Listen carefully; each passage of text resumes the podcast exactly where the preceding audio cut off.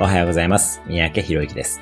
今日のテーマは、先にスペースを空けるというテーマです。スペースを空けないと新しい事柄は入ってきません。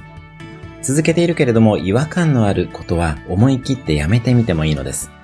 私自身も企業初年度は研修会社の雇われ講師をやっていたことがありました。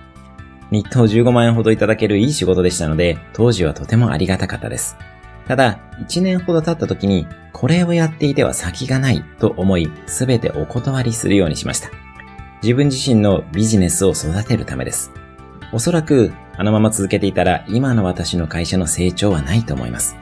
物事は思い切ってやめることにより、空いたスペースに新しい事柄が入ってきます。違和感のあることは思い切ってやめてみることも考えてみましょう。今日のおすすめアクションです。心躍らない活動を書き出してみてください。思い切ってやめてみてもいいでしょう。